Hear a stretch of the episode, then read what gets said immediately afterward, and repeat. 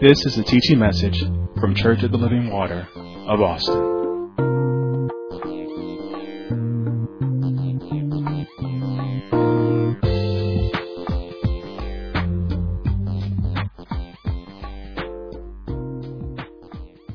Amen. So if you will go to the book of Malachi, chapter 3. Malachi chapter 3. And we have been studying the real truth about the tithe. Don't act like it's something you've heard before. Don't act like, oh, okay, this is it. Oh, man, I know. No, your God is saying, act like you never heard it before so you can hear it and that you can do it. So, so maybe you've heard it before, but God said, now I want you to do it. So now it's something different. Amen. In Malachi chapter 3, beginning at verse 6, it says, For I am the Lord, I change not. Therefore ye sons of Jacob are not consumed. Verse 10, Bring ye all the tithes into the storehouse, that there might be meat in, that there, that there may be meat in mine house. And prove me now herewith, saith the Lord of hosts, if I will not open you the windows of heaven, and pour you out a blessing that there shall not be room enough to receive it. And I will rebuke the devourer for your sakes. And he shall not destroy the fruits of your ground, neither shall your vine cast her fruit before the time in the field, saith the Lord of hosts. And all nations shall call you blessed, for ye shall be a delightsome land, says the Lord of hosts. So we're dealing with the real truth about tithe. Sometimes this question about the tithe is agonizing even for the most strongest believer. And so we want to answer those questions. Let me state right here that this particular teaching is not really for people that don't tithe. This is really for the tither.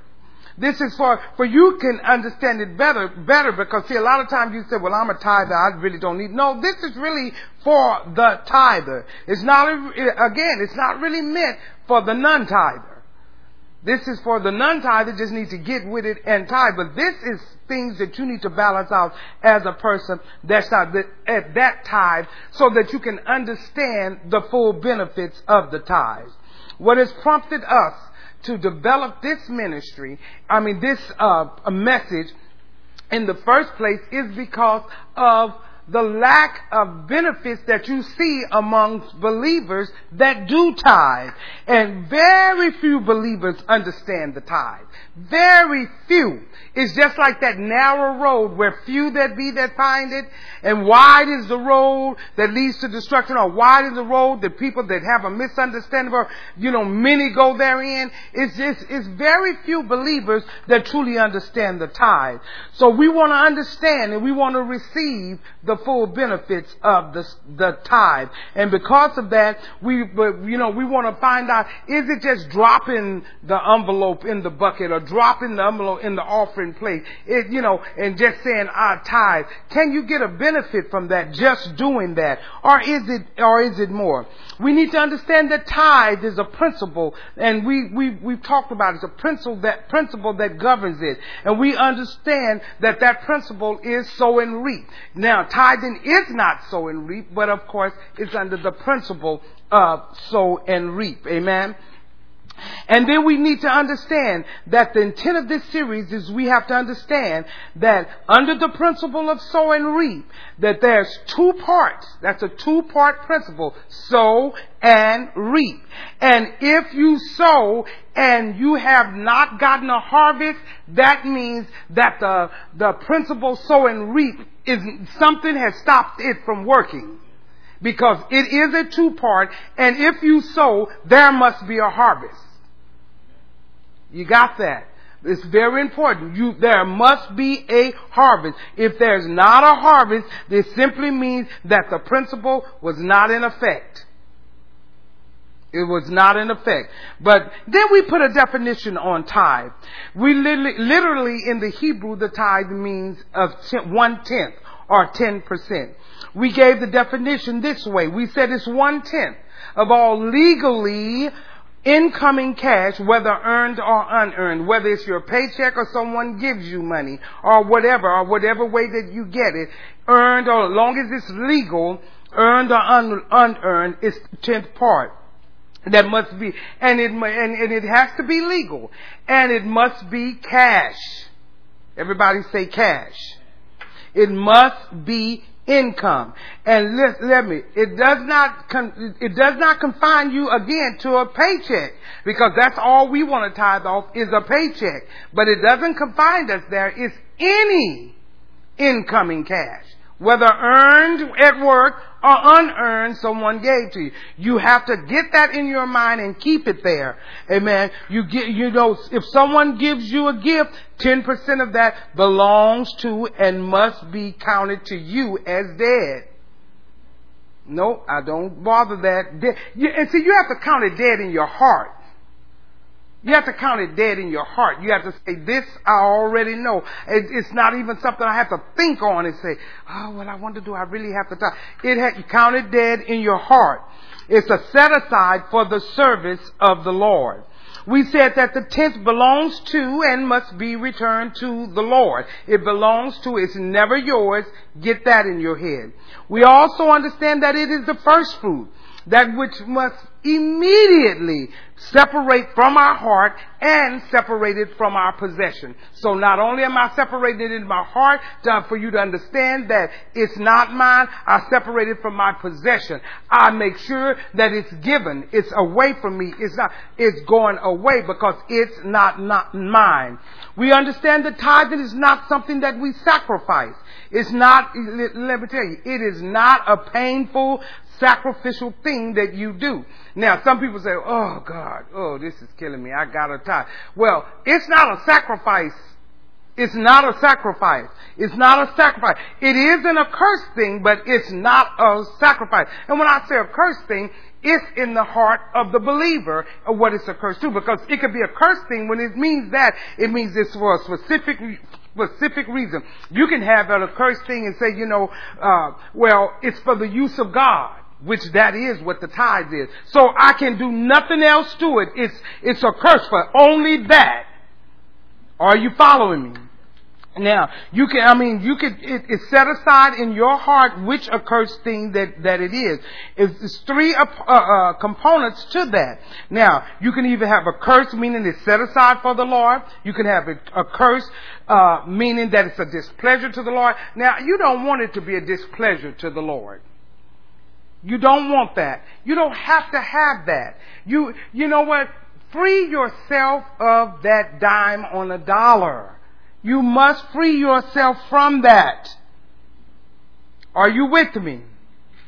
You, you have to set it aside for the Lord, understanding that. And you need to understand that if it's for a particular time, that's what it's for. So you understand that. Just get that down in your mind. Get that down in your heart. Don't let it leave you. Don't let it run away. Go back and listen to these other, other lessons. Just keep listening to them until it gets down and seeps down and stay in your heart. Either way the tithe fits in one of these and how it fits there again is determined how you purpose in your heart. You can make it a bad thing. You can make it what it's supposed to be. You can make, but it's your heart that's going to make it what it is. The purpose of the tithe, we said, is to finance the kingdom and to seek and save that which is lost.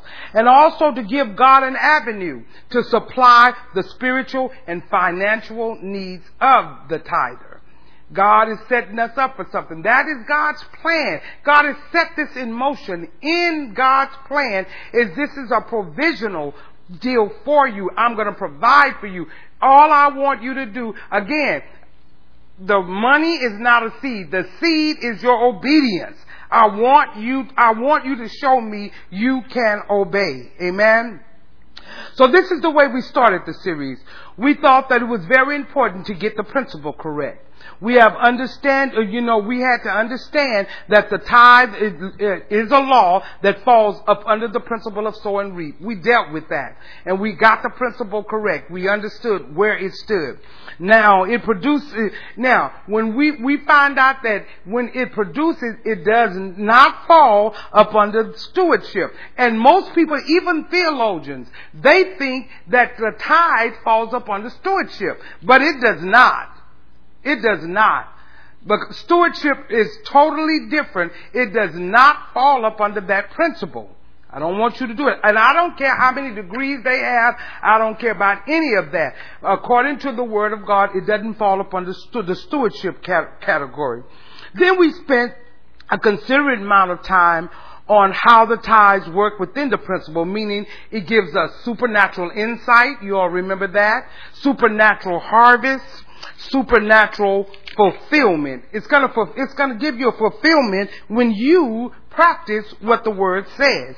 Then we took it from the perspective of what, what defiles the, the tithe. And we dealt with that last week. What defiles the tithe? That's, that, that is what causes not to work in my life or for not for me to get the, the full benefits, to not reap maximum harvest. We want maximum harvest, maximum uh, benefits from the tithe. That when we drop it in the offering plate every time it is due, our first fruits, we, we, we want to maximum, maximize what's going to happen, the harvest. Because once you sow, again, not the money, in obedience to what God has said, now a harvest is coming.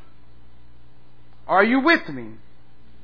We dealt with disobedience into the laws of God. And we discovered that there are more than one kind of law that God ordained. More than one kind that God himself has ordained. He ordained the spiritual law and he also ordained the natural law. And he enacted both laws Listen, he enacted both laws, and they are equally as important to God that we obey the spiritual and that we obey the natural. And disobedience either of, either of these could defile your tithe when you disobey in the spiritual or the natural law. It could defile your tithe. We dealt with that. We also discovered that there are civil laws. Remember last week and religious laws, counting the religious laws that, that are put in uh, for discipline in the church. Those are spiritual laws that are put in there. You know, people get, get upset when when you put different laws in the church, oh, well, who do they think they are? Who do, I remember our founding pastor, he put different things out. Well, who do he think he is? Or who do you think? Well, I'm going to put some down and you're going to say the same thing. Who does she think you is? But it's for the discipline of the church. Are you following me? They're enacted by man, but they are ordained by God. Did you hear me? They're put in place by man, but they are ordained by God. Amen? Making them just as important and binding as those that God enacted himself. It's binding. It's, so, so that means when you go against the authority that's laid down, you're going against God because God is just like He enacted it because He ordained it. Are you following me? That's why you be very, very careful of how you deal with those that are in authority and those that put things in authority. Because you're actually going against God because God ordains the authority. It, it, it doesn't matter what you do or don't like. That's not that, that's not the issue here. It, and just like it is on your job, it's no issue whenever something comes down from the head I don't care how much you don't like it or whatever. If you want your job, you just say, you know, you might voice that you don't like it, but you do it. Why? Because it has come from authority. Because they probably see something you don't. Amen? Because the Bible says in Romans chapter 13 that all laws are ordained of God. Now let's move to our subtitle today. We're through with that information. Let's go into the new information. The, the, for this morning, let, now, let's go into the new information and I want you to fasten your seatbelt because I am going to take my time. This might be in two parts because I'm not going to rush it because I want you to get it because I want your life to change and I want you to be successful. Subtitle this particular a teaching, purifying the 90%. Purifying the 90%. Purifying it. And put it, put it this way, purifying the 90% with the 10%, so you can understand it better. Purifying the 90% with the 10%. Now here, we're going to transfer principles. The tenth falls upon the sow and reap.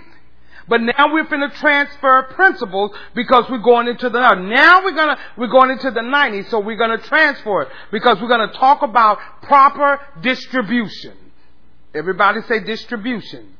That's what we're going to be talking about. So the 90% and it and that's which that's what we're going to be talking about. It's going to go up under the spiritual principle of stewardship.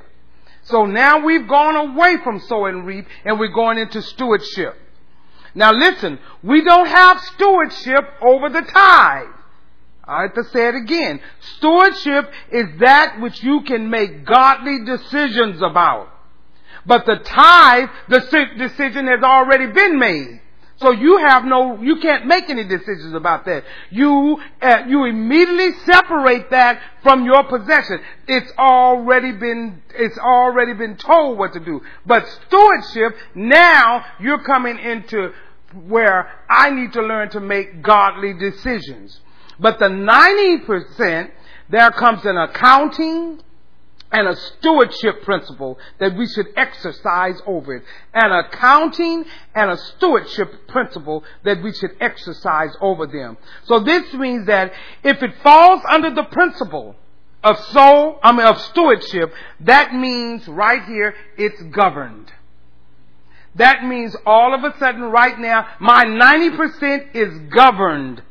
And when I say governed, it means that it is controlled by the principle of stewardship. Please write it down. It is governed. So my 90%, you mean to tell me I can't do what I want to with it where you have been all of this time. I'm saying that if you want to get the full benefit from the 10, you let that 90% that's left from you be governed or controlled by the principle of stewardship. Are you with me? You gotta follow, you gotta understand teaching, line upon line, precept upon precept, so that you can grab it and you can understand it. Now listen, we don't have, listen, we do not have stewardship over tithes. I keep wanting to say that because somebody still thinks that they're gonna put that there. No. You can't put that there.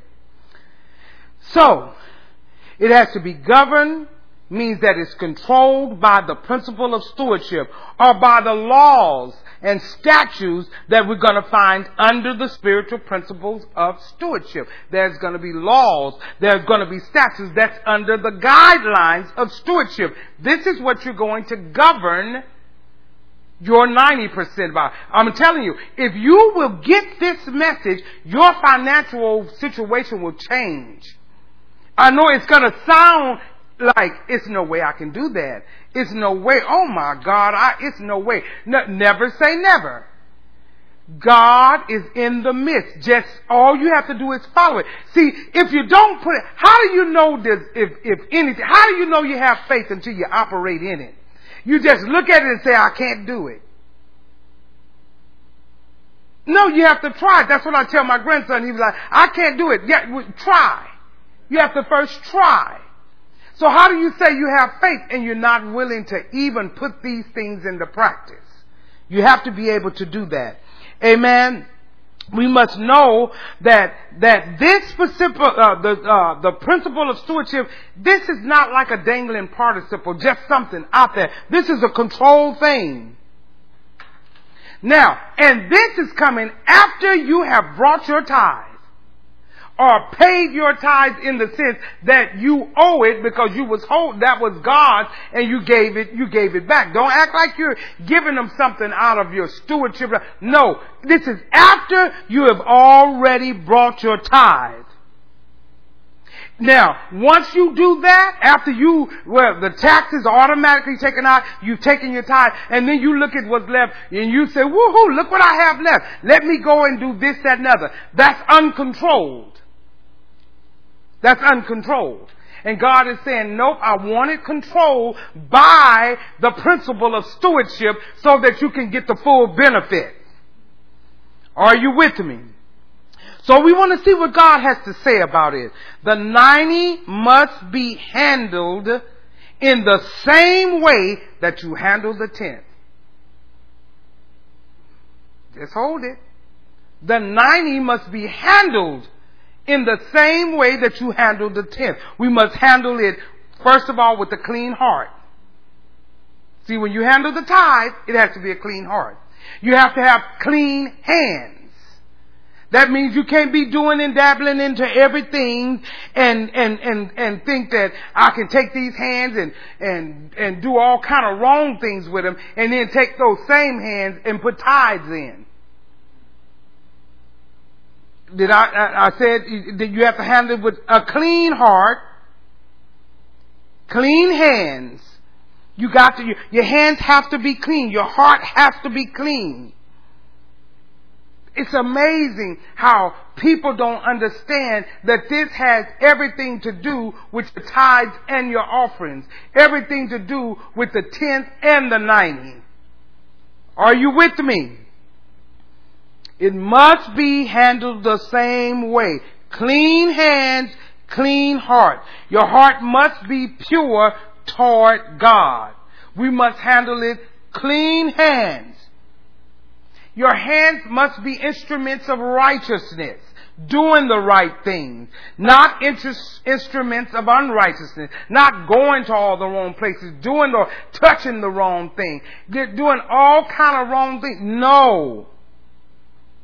That means I cannot do whatever I want to do, listen, with my hands in unrighteous ways and then come to God and take that same hand that I've been doing all wrong and put the tithes and offering in the bucket and expect a full benefit from it. Now, right there have knocked a bunch of people off that you can see why you haven't been getting your full benefits. Cause see, some people think you can live any kind of way as long as I tithe, God is gonna bless me. And see, I want you to get that mentality, mentality out of your, because then when you're not getting blessed, then you're blaming God that the tithe don't work. Or that the offering of stewardship doesn't work. You see, you what, you still got this and this, you still got, you doing all of this and this and that going on. Well, you're doing it with dirty hands. Your heart's not right. You, listen, now this, this, this ought to help you and it'll let you know that it's, it's been all wrong. You cannot tithe with unforgiveness in your heart and think you're going to get full benefits. You won't. That's why, why do you think God has dealt with us over and over again? Get it all out.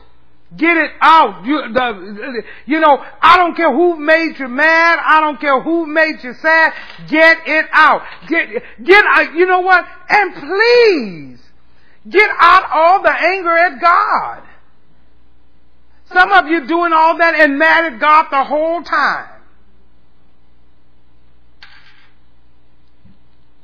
Gotta have those clean hands, clean heart.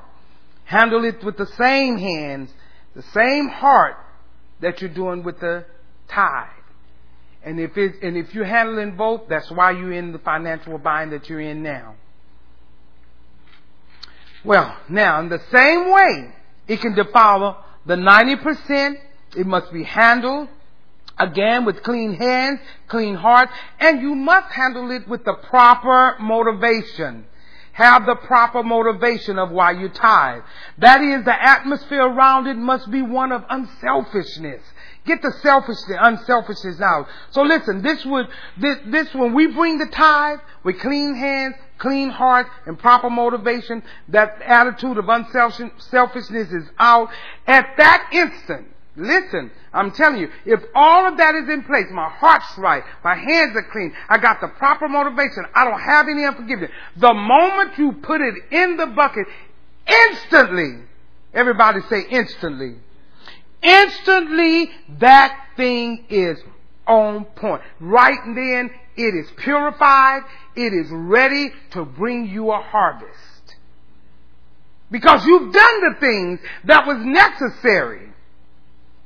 You've, you've, you've operated in the principles properly. At that instance that you put the tithe in the bucket properly, according to the will of God, the 90 is left over, and at that instant it becomes pure. Listen, that, let me tell you what the 90 is coming. After you, after you have done the tithe, instantly your 90 becomes pure, it becomes holy, and it becomes undefiled. Boom, there it is. Because I've done everything right with the tithe. So now, with, with, with the 90, uh, it has already been made, what did I say? Pure, holy, undefiled, and incorruptible to the devil. I'm telling you, right, listen, that is powerful. Now it shows you, that, what did I say? We're finding out how the, to purify the 90 with the 10th. Once I have done the 10th, instantly my 90% becomes good. That means I'm not gonna lack. This 90% is gonna take care of everything that God is gonna tell me to take care of. It becomes pure, holy, undefiled, and incorruptible to the devil. You're 90%. That means all of a sudden Malachi 3, 10, and 11 becomes real. It becomes, it, it, it, it materialized in your life. All of a sudden, boom, 9 and 10, you go back and read it, 10 and 11 is real. It's alive. That is that windows of heaven that has been opened up in the area where you need it to open up. See, we're like, oh, I need this to happen. I need that. God said, I want those windows open, and this is how you get them open. So that God can now pour you out even on the 90%. See, now that's good news. That God, you mean to tell me you'll open the windows on my 90? So I'll know how to get the full benefits from it if I would just put the tithe in right, just the tenth in right. It instantly makes my 90 into a, brings it into a place where it's holy and undefiled and incorruptible to the devil. Father, I need this. Somebody ought to say, I need this in my life. He can pour out of the windows of heaven upon me. Not only that, the devil has been rebuked. He's been, now let me tell you, it's one thing when people say, I rebuke the devil. You, you, you know, most of them are saying that with defiled hands. And unforgiveness, so that don't mean nothing. But he said he will rebuke the devourer. Now that took it to a whole nother level. That makes you where you don't even want to hear nobody talking about what they rebuke because you don't know where their hands been. You don't. But he didn't leave it to chance. He said, I'll rebuke the devourer for your sake. All because of the tenth. See, I'm telling you, this goes far beyond money. Oh, I love this. He will rebuke the devourer. My 90% that I have left cannot be eroded. My fruit or my plan cannot be preempted before the time, not prematurely. None of that can happen when you're doing it right. God is not a man that he should lie. Nothing is gonna have, God, the devil can't preempt you. But guess what? This is what you must understand. And how many times have we said in this ministry? Never forget you have an enemy. Do you know these principles the enemy knows? He knows more, he, know, he knows it well. He knows if you do exactly what, see, somehow we forget that Lucifer was the top angel. He was, he know, he knows a lot of things that you don't know. He was closer than Michael and Gabriel. He was top angel. He was, oh, he covereth the seat. He was right there. As a matter of fact, the Bible said he was the most beautiful. See, we think Lucifer is the devil, but actually that was a godly name he was given. The devil is what he was given afterwards, but as Lucifer, he was held high. He knew all. He was closer to God than anybody in heaven. Any of the, any, any of the angels, any of them. He was there. He was so popular and he was so liked or loved in heaven that he took a third with him. You don't go with somebody you don't care about. You go with somebody that you admire. You go with somebody that, that, that you uh, follow. You better get this. But God said, because know this, God created Lucifer, the angel. He is not opposite of Jesus. He's not opposite of God. He has no power concerning God. And God says, I'll rebuke him for you. Hmm. Every plan that you make, no matter what he comes to try to preempt or try to destroy, I will kill it. He can't do it. That means every plan that you've made, whatever you plan for six months from now, three months now, it's coming into fruition. Why? Because I put my tithe in with the clean heart, clean hands, and the right motivation. And I understood that. I obeyed God in that area. So you understand that at that moment, that you do that. 90 is pure, holy, undefiled, incorruptible by the devil. So now that we have that in the in position, remember this. You know how often, how very often we sin and how quickly we sin. See, be aware. So you have to be aware of your surroundings and what you're doing and how you're thinking how often and how quickly we sin. So now that we have it there, the moment we receive it, immediately, immediately, because see, once you get the, the 10 is out and you got the 90, now you can, uh, uh, sin is saying, okay, well, let's do this, let's do that, let's do, and before you know it, now it's time, I gotta consecrate it. Before I spend a dime of it, I gotta consecrate it. I'm giving you steps. You had better be writing them down. You had better listen to this. You gotta consecrate it to put it in the service of the Lord. Father, I consecrate this 90 and I put it into your service. Let me tell you how you consecrate your percentage. Four things to do after you get paid and remove your tithe from your possession. Then immediately you hold it up before the Lord. And you say, Lord, number one, I put it in your service. I put this 90% in your service. Number two, you said, Lord, I make the 90% that I have stewardship over, I make it subject to the principles of God.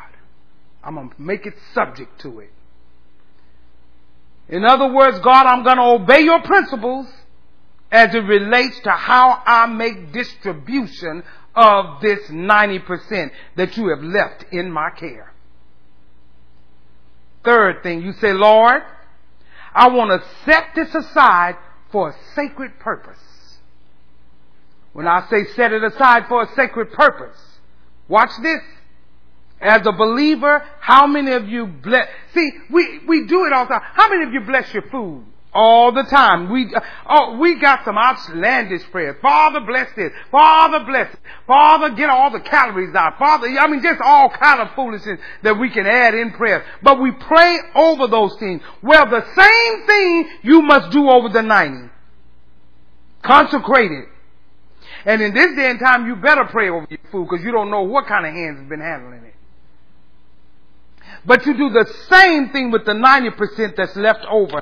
After the tithe, we consecrate it in prayer. We pray over that money, we set it before the Lord, and we ask God to bless it. Father, bless this 90%. Now remember, when God blessed those, now see, if you go back and think, remember when God blessed the five loaves? And them few little fish? You know what happened to it. So you hold that up to the Lord. And you say, God, because I, you know, I want you to bless it. I'm putting it in your service. I'm not going to distribute anything right now because I want it to go up under your guidelines, up under you, because you're going to make, you're going to show me how all of this is supposed to work. You need to learn to work the word. The four things you want to do is confess before the Lord. You confess, Lord, not one cent of this will be used in a manner that will not glorify you. Not one cent. Not even a penny. Father, what, of this 90%, not one cent will be used that won't glorify you. Those four things you need to do immediately after you have tithe and you have your 90% consecrated. I ain't buying cigarettes with it. I'm not giving it to my children so they can buy cigarettes with it or whatever they're to buy. If you know that, listen, if you know that your children are in sin, why would you give them money? Why would you give money to them? And especially those that you have living with you. Maybe you have children living with you and you know they in sin. Look, what do they need money for? They got a roof over their head and food in their mouth. They don't need any money. Oh, I, yeah, I figured it'd get that quiet. See, whenever you start talking about children and money, then everybody gets it. But God has something to say about this. I'm gonna prove, let me tell you, it might not all be proved out in this message, but as we go on with this, everything is gonna be proven out by the Word. You don't just give them money and you know their sin. You know what they're gonna do. And you have to say, nope, not one cent. Not even one cent. You're the steward over it. You know what your children are doing and you give them money anyway? Mm-mm. Feed them, sleep them. But don't give them your money. It ain't nothing wrong. You know, if you're broke, you're broke. But I'm not giving you my money. They got the house, they got the food, don't need no money. Especially if they're not doing right with it.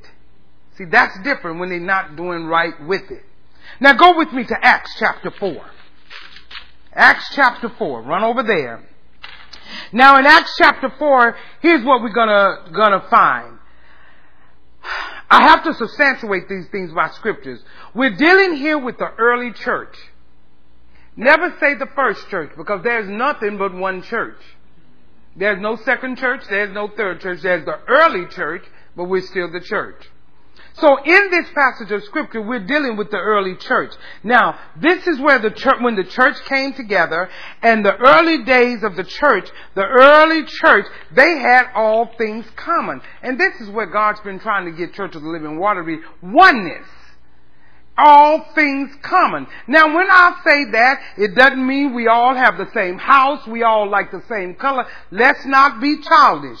We're talking about common when it comes to spiritual things all things common. Let's start at verse 32. And the multitude of them that believed were of one heart and of one soul. Neither said any of them that aught of the things which he possessed was his own, but they had all things common. Notice that the New Testament that does not deal with percentages. And the reason why it doesn't is because why would he have to come back and repeat what's already established? Because remember, he said, for his tithing goes, remember Jesus said, I did not come to destroy the law. I came to fulfill it. So I don't have to keep coming back and telling you the same thing over and over. That stands. I came to fulfill it. So you're not, no, you're not going to find that there because he's not talking about, you know, he's talking about things that matter. You getting into heaven. Because he's he's thinking that you have enough sense to understand that's already been established. Are you following me? You don't have to hear that over and over again. So, he stated earlier that he did not come to destroy, but to fulfill. So the substance is that you know what the law of God is, as it relates to the tithes. I didn't destroy it, I'm come to fulfill it. And what he's saying is, I'm about to take you to another level of high finance. Ooh. Now see, that's good. When God takes you to another level of high finance, you ought to be listening. And I don't care, listen, and I don't care how organized you are, you better listen to God's high finance. Are you following me? We're going to talk about what to do after you have had, listen, after you have had one in compliance with that, what God has said, because you are that generation. Understand this. You are that generation that lives under the dispensation of grace. There's a difference. And you have, and the difference is that you have a better covenant. now, listen what I didn't say. I didn't say you had a different covenant. I said you have a better covenant. Additions. A better covenant than they did in the Old Testament. Follow me. Because in the Old Testament, the only channel, listen, in the Old Testament, the only channel that God had was the channel of tithe. But in the New Testament, where everything belongs to Him,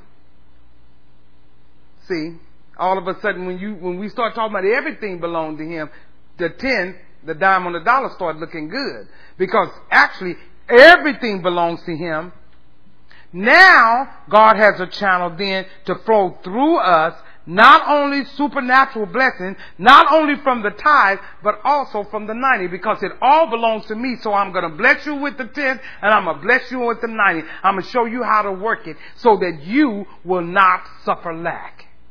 So that you can be benefit from everything that the tithe is producing. Amen. I'm telling you, God is trying to show us everything that we need to know. Old Testament, only channel was the tithe. The New Testament, we got the 90 and the tithe that God can bless us through. So then the law of the tithe was left intact. Now watch this here in, in, in, Acts chapter 4. Listen, this again, this is the early church.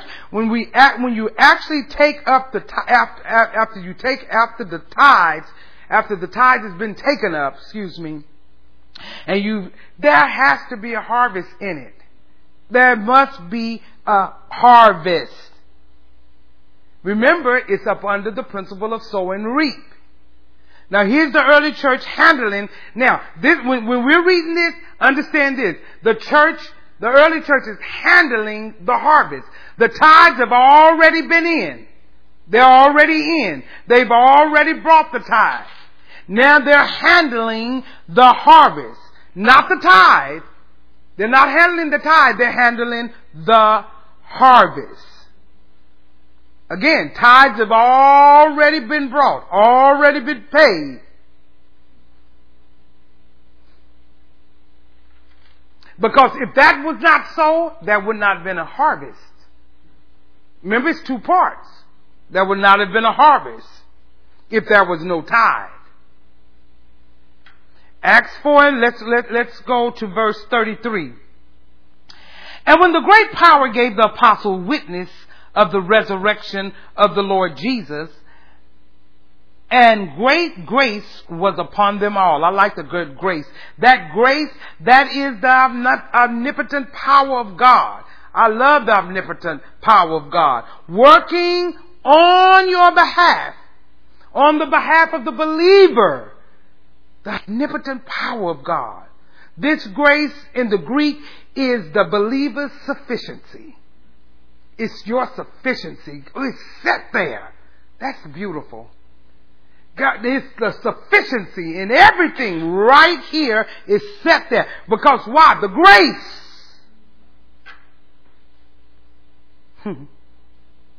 you could say, and the sufficiency of God was upon them all You could read it that way without even changing the scriptures. The sufficiency of God was upon them all. That's what God is trying to get us. That the sufficiency of all of us, not just some of us, not just some of us.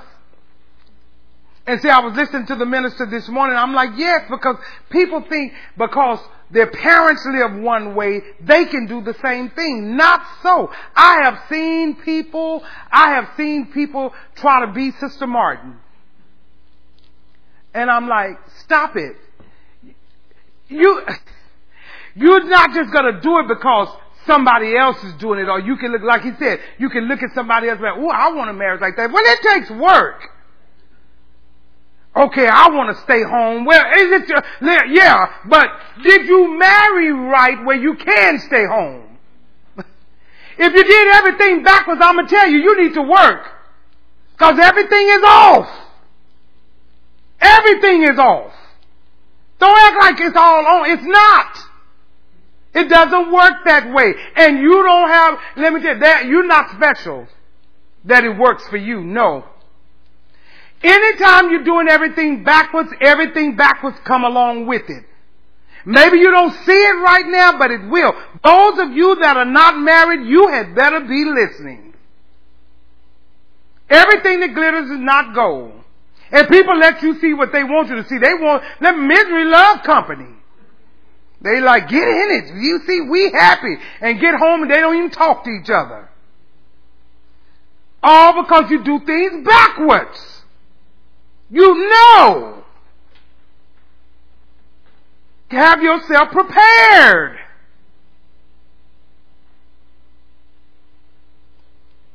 Or you, let me tell you, if not, you're going to be coming to your parents for every little thing. And that's because everything's backwards. Are you're going to be trying to do any and everything, just trying to make up for the deal, but everything is backwards. Okay, we're not gonna we're not gonna stay there. We're gonna we're gonna move on. I know you like, ooh, don't even talk about that. Okay, I won't. But it nevertheless is true. Amen. Where was I? I was in uh, verse 34. Neither was there any among them that lacked, for as many as were possessors of lands and houses sold them, and brought the prices of the things that were sold, and laid them down at the apostles' feet, and distribution was made unto every man according to as he had need. Everybody will say distribution again. Distribution. Say it again. Say it again. And I'm having you say this because this is very important in what's about to come up next. Distribution. Now, I want you to understand distribution because the word distribution is essential. It's essential. What does essential mean? That it's a, it, without it, then the whole principle doesn't work. It's essential for the information that you're gonna hear. Listen to me. So say distribution one more time. I want that buried down in your heart and I want it buried down in your consciousness.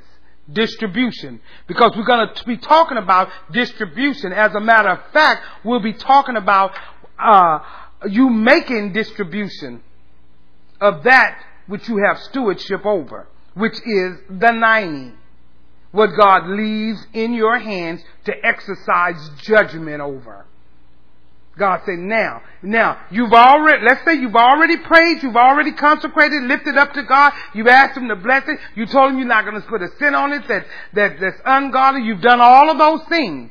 Here we find in Acts chapter 4 that they had all things common. Now watch this and let me caution you about something. The method of, comp- uh, uh, of compliance with this principle, the, of them having all things in common, we gotta, we're gonna, we're gonna make sure that we understand that. Because in their deal, this is their culture. We don't do that now. Let me tell you, if everybody would sell their houses, nobody does that. Well, some idiots may, but most people won't just sell their houses, all their houses and all their belongings and come and lay them at my feet or any man's feet. That's why it never ceases to amaze me people running up putting money at the feet of ministers and all that. Let me tell you, that when you, for me, when that goes on, or if people would do that, we would be deemed a cult.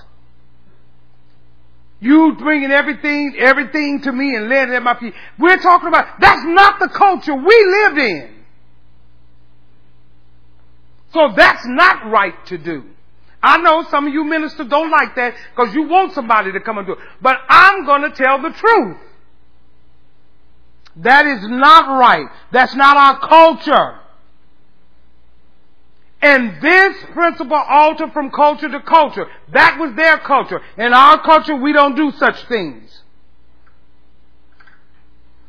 God, listen, God fully expects us to keep the spirit of this law, but not that natural thing that's done. He said the spirit of it, yes.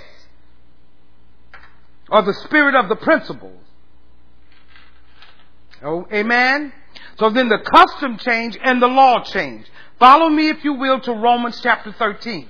Go over to Romans chapter 13. Now we're going to look at one verse of scripture down here. Romans 13 and 7. I'm going to go on with it. Get there. Render therefore to all their dues, tribute to whom tribute is due, custom to whom custom, fear to whom fear, and honor to whom honor. That means pay taxes where taxes is due. In other words, we, we will respect the culture and the tradition of the land. So you have taxes, you have to pay them. Because we respect the land that we live in. Are you following me? See, you must understand if you read the life of Jesus, if you really just go and read it, he had respect for the culture and the cult, uh, the, uh, the culture and the custom in the time that he lived. That's why he told them, go catch a fish, go pay it. He did everything according to the land. He did not just defy it. He didn't do everything opposite it. I'm not paying no taxes because I'm a pilgrim walking through. I'm not, no, no, you're going to jail. Now the only time that he, now the only time that Jesus ran into conflict with the customs or the culture, it, it was, was when it was conflicting with the word but not just natural laws that they had because God ordains all laws. And we have a responsibility to society that if we live in this, in this land, we have to obey the customs, the culture of our time so that we can stand, you know, we don't want to stand out as a bad witness saying we love God and we're doing everything opposite of what the law is saying. Amen. So then here is when what I'm saying in Acts chapter 4, the method of compliance is that that's not practical for us. Nobody's gonna do that. Nobody's gonna sell all their stuff and bring it and set it at my feet or any minister's feet. That would be wrong. You wouldn't and shouldn't do that.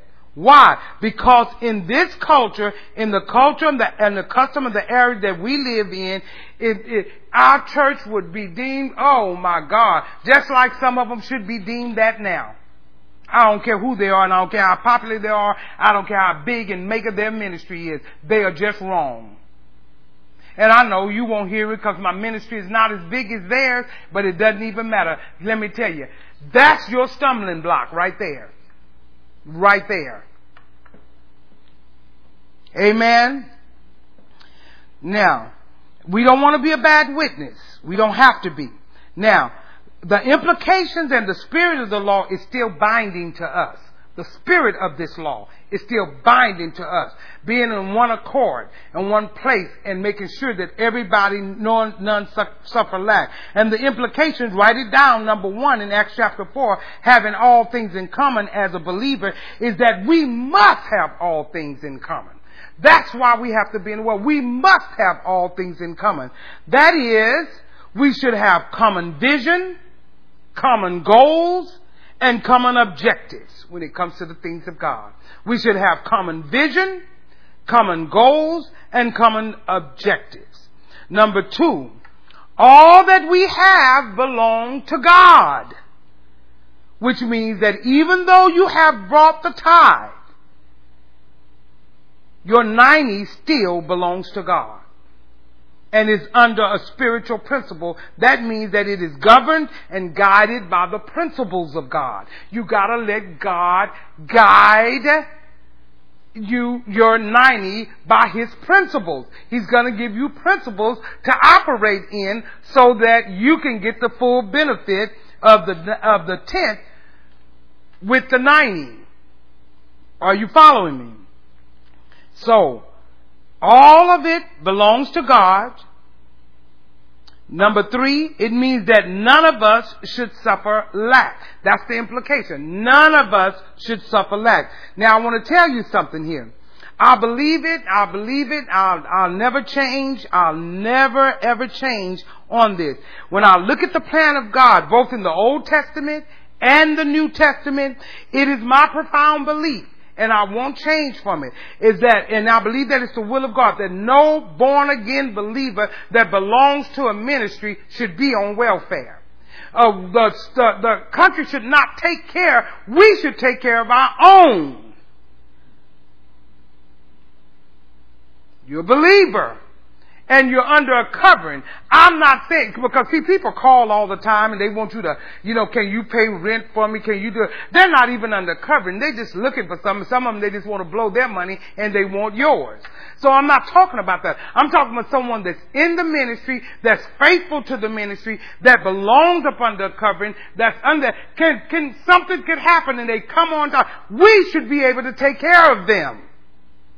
And it don't mean, because see, when, when now, and, I'm gonna tell you the way we did, I got this from our founding pastor and it'll always be in place, even when I'm gone.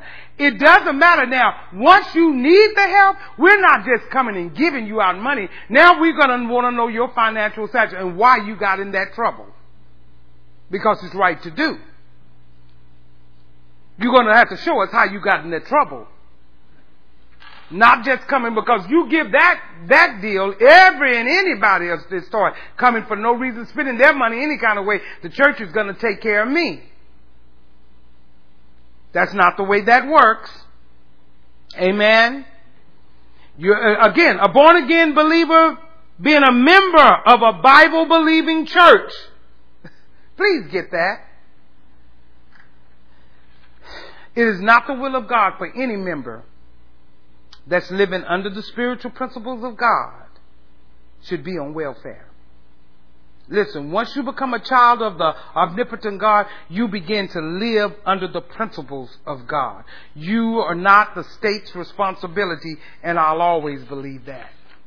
My pastor believed that, and so do I. You, you become the church's responsibility. People in our church is our responsibility. Did you hear me? People that belong to our church is our responsibility. Number four implication in chapter four is that we are no free, we're not free to do with the 90% what we choose. We are not. Having said that, here comes a little smile on my face because look at your neighbor and said, I don't think she's through and we're about to get into something, right? We, we, we, we got to get into this. Now, there's a budget for believers in the scripture. I know. Now, I'm going to show you a common budget in the scripture that is a budget that every, every believer should strive to come into compliance with. Every believer, you need to start making your way to come into compliance with it. Don't just cast it off. When you hear it, don't say, oh God, ain't no way, ain't no way. See, you won't even give God a chance to work things out in your life. You have to say, you know what? It's, this sounds really like I am not going to be able to do it, but I'm gonna, I'm, go, I'm, I'm believing God and I'm going to do this. Now, I'm not able in this, just this sermon because it takes a whole series of this to do this, but I'm gonna give you a sermon and, and let you see that all the, uh, I'm gonna, I'm gonna teach you the details this morning about the budget. Just the details. We get into the other things later, but just the details about the budget that you should have with the 90. Is God intends for us to lay down our own plans when it comes to 90. Are you with me? you need to set some goals, set some objectives. Then he's saying, and if you do that and acknowledge me, I'm going to direct your path. He said, let your plans go, set some goals, set some objectives. Now, in this season, this is very important. Because remember a few months ago what God told us, get out of debt and save. And so, He's coming right back now, and He said, let your plans go. Set you some goals, set you some objectives, and He said, then I'll direct your path. Now, if you brought your tithes according to the plan, that is, with clean hands, clean hearts, proper motivation. You've done all of that. God said, I'm going to make every plan and goal that you make, I'm going to make it come into fruition. Now, you, you, you, did you hear that? All of that with the tithe got to be right. Not just throwing it in the bucket and doing that. Not throwing in the bucket and then being nasty to somebody and being just a wrong heart toward, uh-uh. You can't do that. It makes your tithe spoil on the vine. You won't get the full benefit. It's after you've had a clean hands, clean heart, proper motivation. Then God said, I will make sure every plan of yours come into fruition. So now when I put in the tithe, I don't just throw it in, I'll make sure what did I do? Did anything that's not clean and not right about me? Because I'm not, I, I'm putting this in with a purpose. Because this works. Check yourself. So what I'm about to teach you is entirely possible to do. Did you hear me? It's, it, you, it can happen. I'm, I'm, I'm, I'm telling you before I start teaching it. You can do it.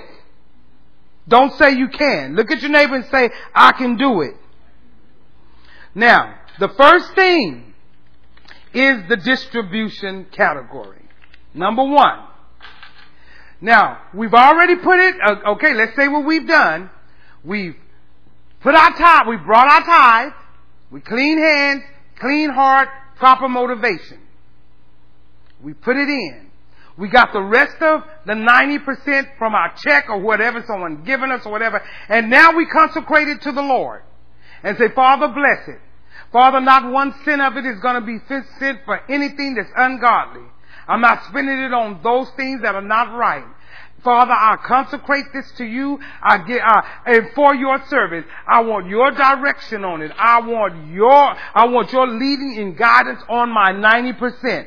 And he said, okay, now that you have that, before you do anything, let me tell you what I want you to do first with that. See, because when we say put it in God's service, the first thing everybody think of is, oh, what do they mean? Do they want all the our money? Just bring it to church? Well, do you know God's service is more than just the church? What they gonna do with all the money? See, because you didn't wait. First thing God said I want you to do is pay your obligations. In case you don't know what they are, let me put it another way. The first thing God said with the 90, now that it's purified, it's holy, and it's set apart, and I'm going to give you the principle, pay your bills. If you don't know what obligations are. He said that's number one with the 90. You pay your bills. That's the first thing you have to do starting to distribute the 90. You pay your obligations. Look at somebody and say, I have to pay my bills. You, you, you just have to do that. That first. You don't go buy toys first. You don't go and spend it. You don't stop at Target first or Walmart. You don't do any of that. For, see, uh, these are just little things that just tearing you up. And you can't see it. Oh, I've been needing some shoes. Not yet. First, pay your bills. Don't touch a cent to do anything else but pay your bills. Look at verse, uh, are you in Romans chapter 8? Or did I tell you to go to Romans chapter 8? Go to Romans chapter 8. Uh, no, no, no. I'm sorry. Verse uh, Romans 13. I'm sorry. Verse 8. I'm sorry. That was me. In verse 8 it says, "Oh, no man anything but to love one another. For he that loveth another hath fulfilled the law." Well, it is amazing that he put love there. One, he said, love one another. Why did he put love one another with oh no man? He put that in the same verse. Because if a man owes and a man don't pay, love goes. So he said, love one another and owe no man. So he's saying, keep love intact. In other words, don't owe your brother and ask him to love you. And you've asked, just say for example, you say, you know, you go to your brother, you go to your sister or something, and they loan you money. And you've made an agreement that they, you know it's a loan. They didn't give it to you. They loaned you money. You said, you know, oh, this, this, this, for example, you went to your brother or sister and you said, could you loan me a thousand dollars? And they say yes. You say, well, okay, I'm, I'll bring it, I'll give it back to you in two weeks. Two weeks come. No thousand dollars. But you gave them the time that you would have it back. See, this is what makes love go. because they're saying, now, you owed me that and you told me when you were going to pay it. See, it, it never, it behooves me when people tell you the time they're going to pay it and something always come up that they got to push it back a little further and push it back a little further. That's why God said, love one another because you're going to need it.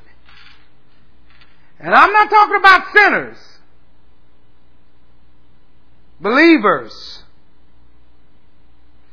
But God is saying keep love intact. In other words, don't owe your brother and ask him to love you and then you don't pay your loan back. You must pay your obligations. Don't act like you forgot nothing either. You haven't. You need to go back and think now on everybody what you owed and did you pay. Because they haven't forgot. When you say don't, when he say owe no man, he simply means pay your obligations. And we're going to deal with these three things under number one. We're going to look at fixed contractual obligations, acquired contractual obligations, and then over obligations. I hear some of you now say, ooh, that third one sounds like me. Well, yeah, but God's going to help you with that. We're going to deal with fixed contractual obligations, acquired contractual obligations, and over obligations. Let's start with fixed contractual obligations. First of all, we say this about fixed and acquired. Each may be entered into by these two ways these ways. Listen to me. First of all, we can enter into a fixed or, con- or acquired obligation by a written contract. Most of us know it like buying a house or whatever, where that's a written contract. And it got a lot of stipulations in it. And you have to sign a lot of things. You, you know, all those things. Most of us are familiar with that. You know, a house or a car you sign a written contractual agreement. And it is legal and it's binding with all types of stipulation, especially buying a house. The next, which is very applicable for uh, to our culture, our custom, and our custom, is the plain verbal contra- uh, uh, contractual agreement. Just verbal, where two people verbally agree to do something and they seal it with a handshake. That's a, do you know that's a binding contract? You'll learn that in law school, or you already have. That is a, I mean, if you, if you shake hands, if somebody, if you shake hands and said verbally that's what you're going to do, then you you know what you need to, you you held to that.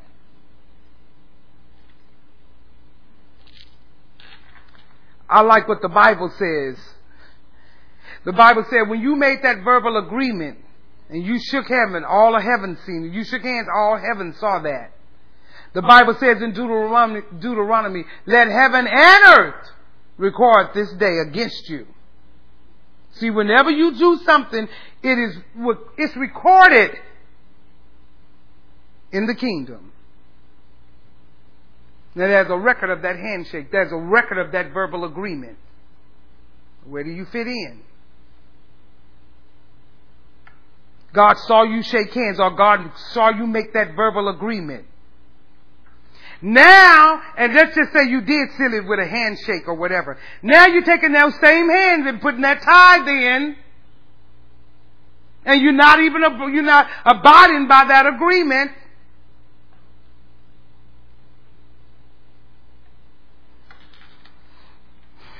Dropping it in the offering plate.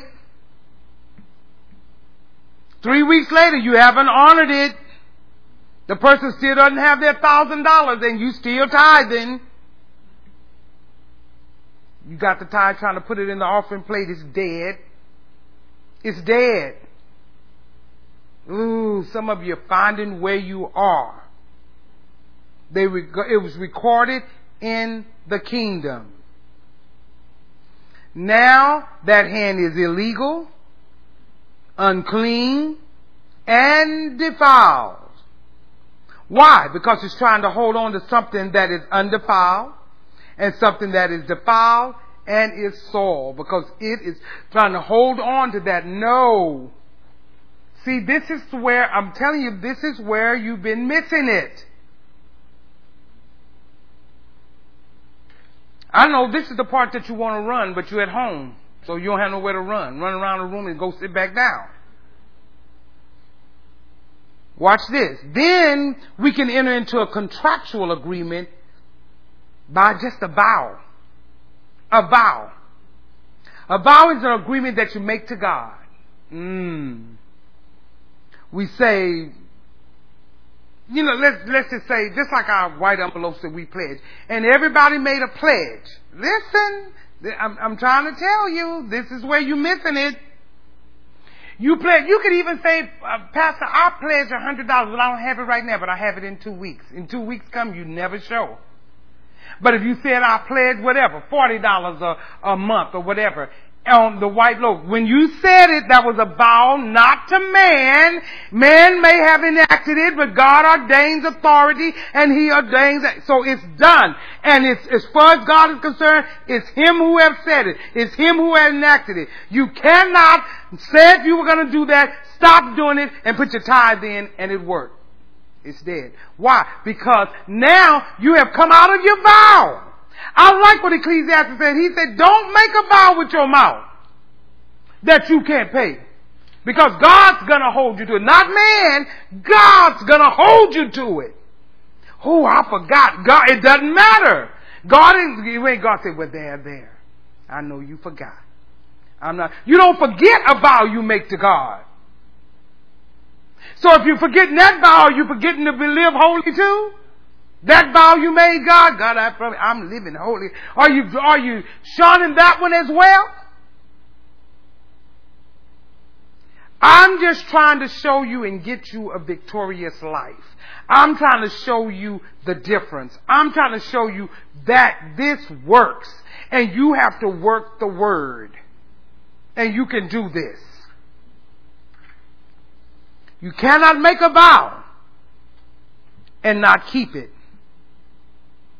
and then get ready to put offering in the offering plate or your tithes in the offering plate. The Lord is saying, hold it. What about that vow? I, it's no way you can make me believe that you forgot it and God never brought it to your remembrance. If God never brought it to your remembrance, then you don't have a relationship with God. Because He would bring it to you. Now, He may have brought it to your remembrance and you ignored it. Let's say it that way. Just say I ignored it when God brought it, but He did.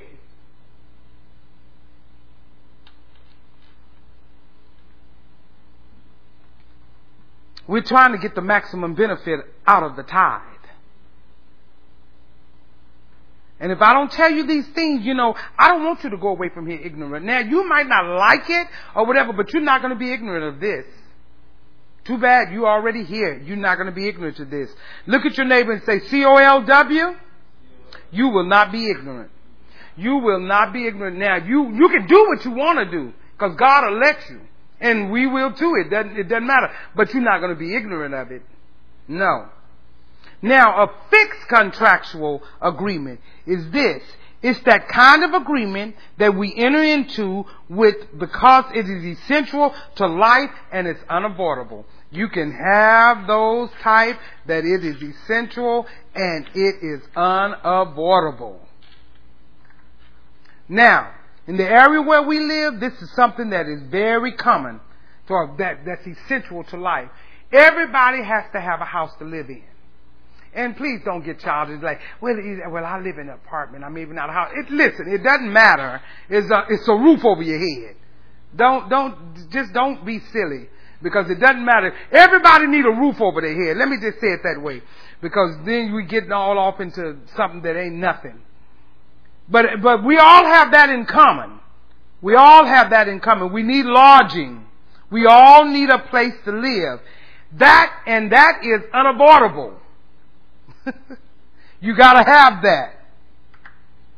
Even if you was homeless, I see them uh, now. I said, "Oh my God, have you seen them under the bridge? They even got tents. They need some. That's unavoidable. You gotta have something, a roof over your head."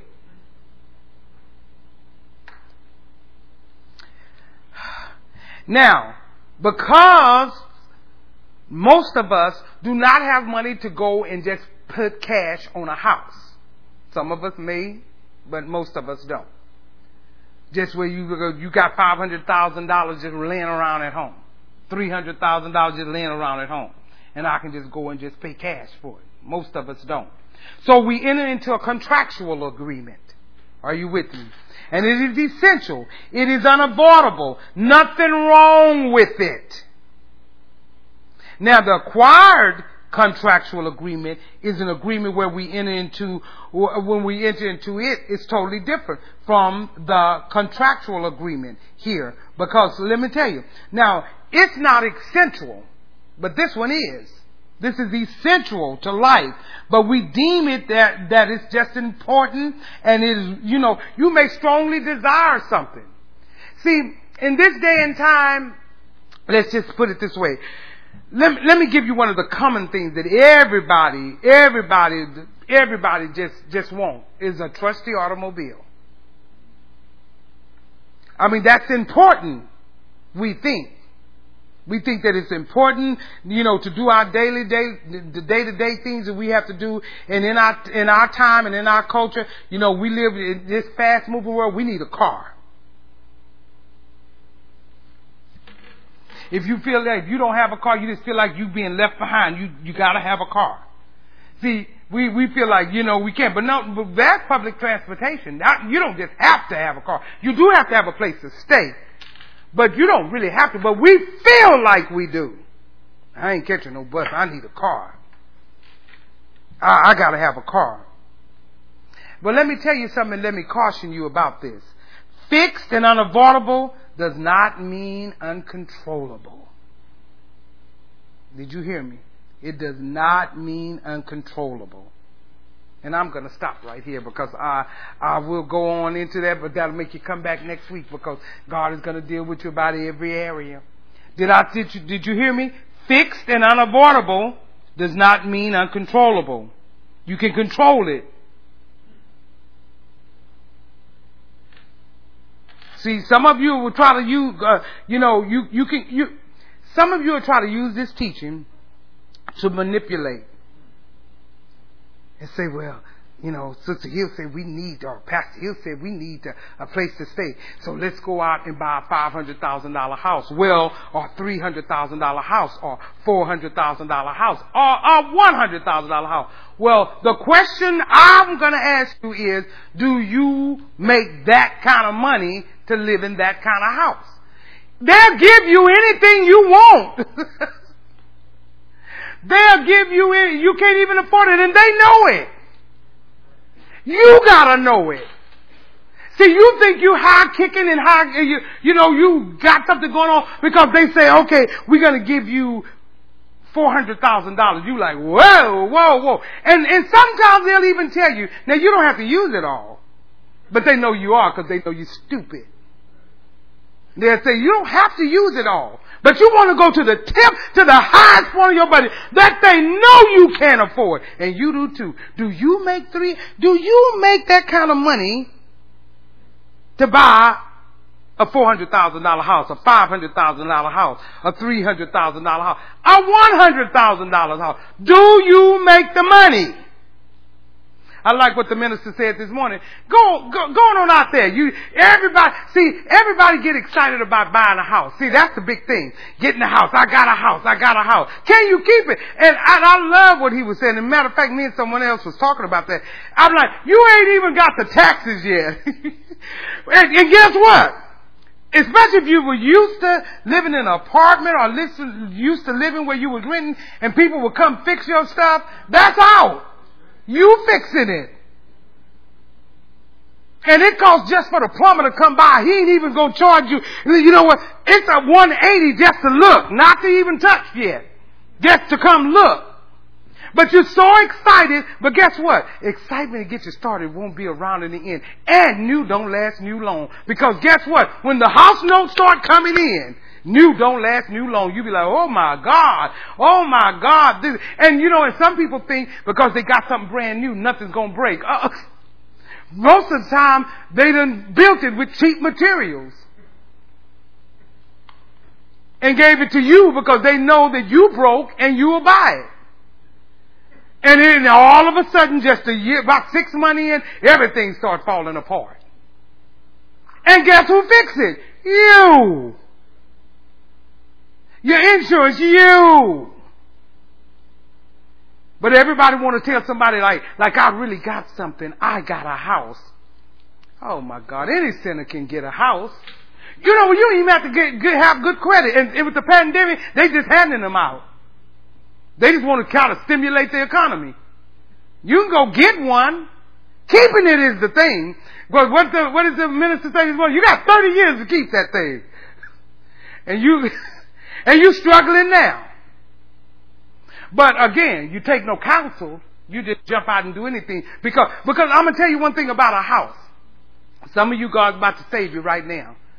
They just like babies. They'll always be around. So if you don't get one now, don't worry. They ain't going nowhere. They keep building them. They keep building them. You're not gonna be like, oh, if I don't get one now, they never gonna have them. They're gonna always have them. They just like daycare centers. They just like, they're gonna always have houses.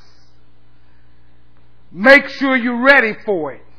Because it's more to, even buying a car. Everybody thinks just buying a car is just buying a car. When they get through getting, making you get all the tags, get all the tires, get all the batteries that's going, cause you know, no battery is for a lifetime. I got a lifetime battery. Have you noticed you have to take it back and get another one? Even the lifetime, you got to take it back because ain't nothing, nothing made that's going to last a lifetime. They would go out of business if they have everything. But no, and then you got to keep up with the car. You got to get all changed. You got to get this. You got to get keep it waxed. You got to keep it clean. You got to get the gas, and you got. It's more to it than just buying a pretty car. And guess what? It's even more to it than and than going and get it just because you can't afford it. I'm going to get me a Bentley just because you can't afford it. You might can afford it, but is it right for you to do? Is what, what, what? But most people, they just, they just none. And let me tell you, and people will get you in that cross with you, tell you what you can do and go do it and go do it. But when you get caught up in it, they ain't gonna be no way around because it's your bill. They're gonna be like, don't call me, I got my own house payment. Don't call me with that. It's not as easy as it seems. You got, but now you're in agreement. You're in a contractual agreement. Now you're gonna pay that or they're coming and get it. You know what you end up with trying to save it? called roommates. Oh, I need to get somebody in here too to help me. You know, let you pay this, you pay that, you pay. If you have to do that, let me tell you, if you have to do that, you couldn't afford it. You couldn't afford it. If you need somebody to help you pay it, you couldn't afford it. Why did you do it? You couldn't.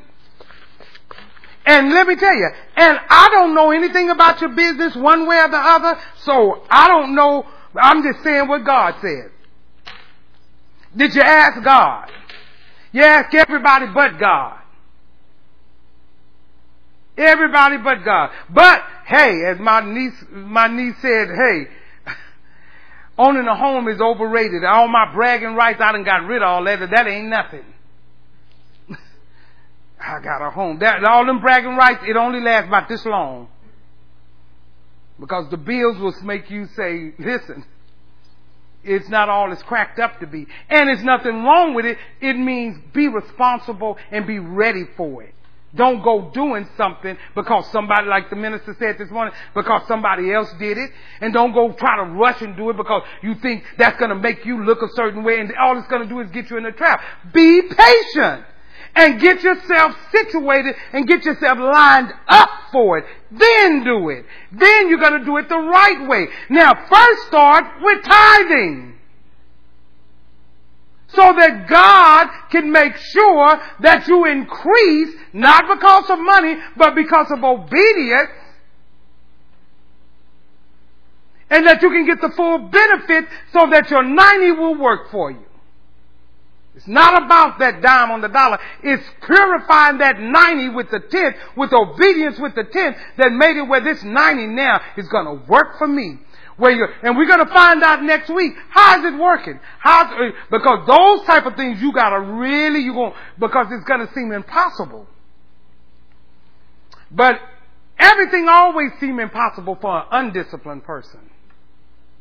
A disciplined person always sees the possibility even though it looks like it's a challenge, but I think I can do that. I can do because see, they're used, they they want to get into the challenge. But when you're undisciplined, everything. Nah, I can't do that. I can't do that. I can't. Um, God's like, well, that's my plan for you.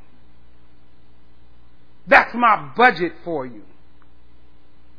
You just put it in my service. I'm telling you how to use it. If you put it in the service of the Lord, He'll show you how to use it.